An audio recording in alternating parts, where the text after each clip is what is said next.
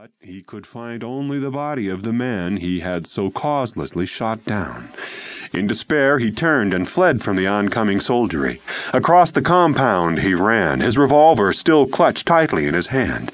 At the gates, a sentry halted him. Werper did not pause to parley or to exert the influence of his commission. He merely raised his weapon and shot down the innocent black. A moment later, the fugitive had torn open the gates and vanished into the blackness of the jungle, but not before he had transferred the rifle and ammunition belts of the dead sentry to his own person. All that night, Werper fled farther and farther into the heart of the wilderness. Now and again the voice of a lion brought him to a listening halt, but with cocked and ready rifle he pushed ahead again, more fearful of the human huntsman in his rear than of the wild carnivora ahead. Dawn came at last, but still the man plodded on. All sense of hunger and fatigue were lost in the terrors of contemplated capture. He could only think of escape. He dared not pause to rest or eat until there was no further danger from pursuit, and so he staggered on until at last he fell and could rise no more. How long he had fled he did not know, nor try to know. When he could flee no longer, the knowledge that he had reached his limit was hidden from him in the unconsciousness of utter exhaustion. And thus it was that Achmet Zek, the Arab, found him. Achmet's followers were for running a spear through the body of their hereditary enemy, but Achmet would have it otherwise. First, he would question the Belgian. It were easier to question a man first and kill him afterward than kill him first, then question him. So he had Lieutenant Albert Werper carried to his own tent, and there were slaves administered wine and food in small quantities until at last the prisoner regained consciousness. As he opened his eyes, he saw the faces of strange black men about him, and just outside the tent, the figure of an Arab. Nowhere was the uniform of his soldiers to be seen. The Arab turned, and seeing the open eyes of the prisoner upon him, entered the tent. I am Achmet Zek, he announced. Who are you, and what are you doing in my country? Where are your soldiers? Achmet Zek. Werper's eyes went wide and his heart sank.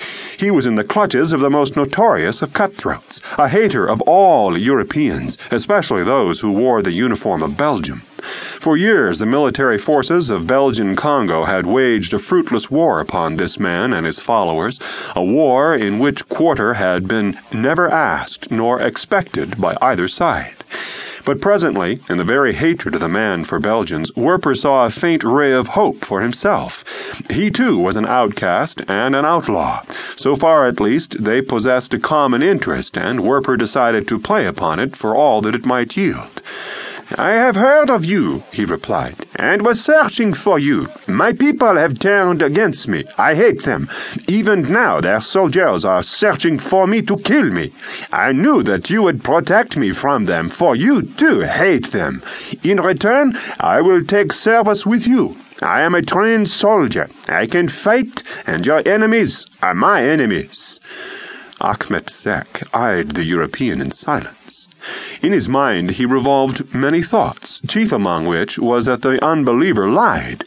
Of course, there was the chance that he did not lie, and if he told the truth, then his proposition was one well worthy of consideration, since fighting men were never over plentiful, especially white men with the training and knowledge of military matters that a European officer must possess.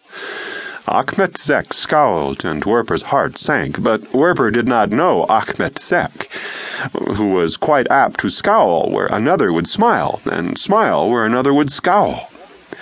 And if you have lied to me, said Achmet Zek, I will kill you at any time. What return, other than your life, do you expect for your services? My keep only, at first, replied Werper. Later, if I am worth more, we can easily reach an understanding.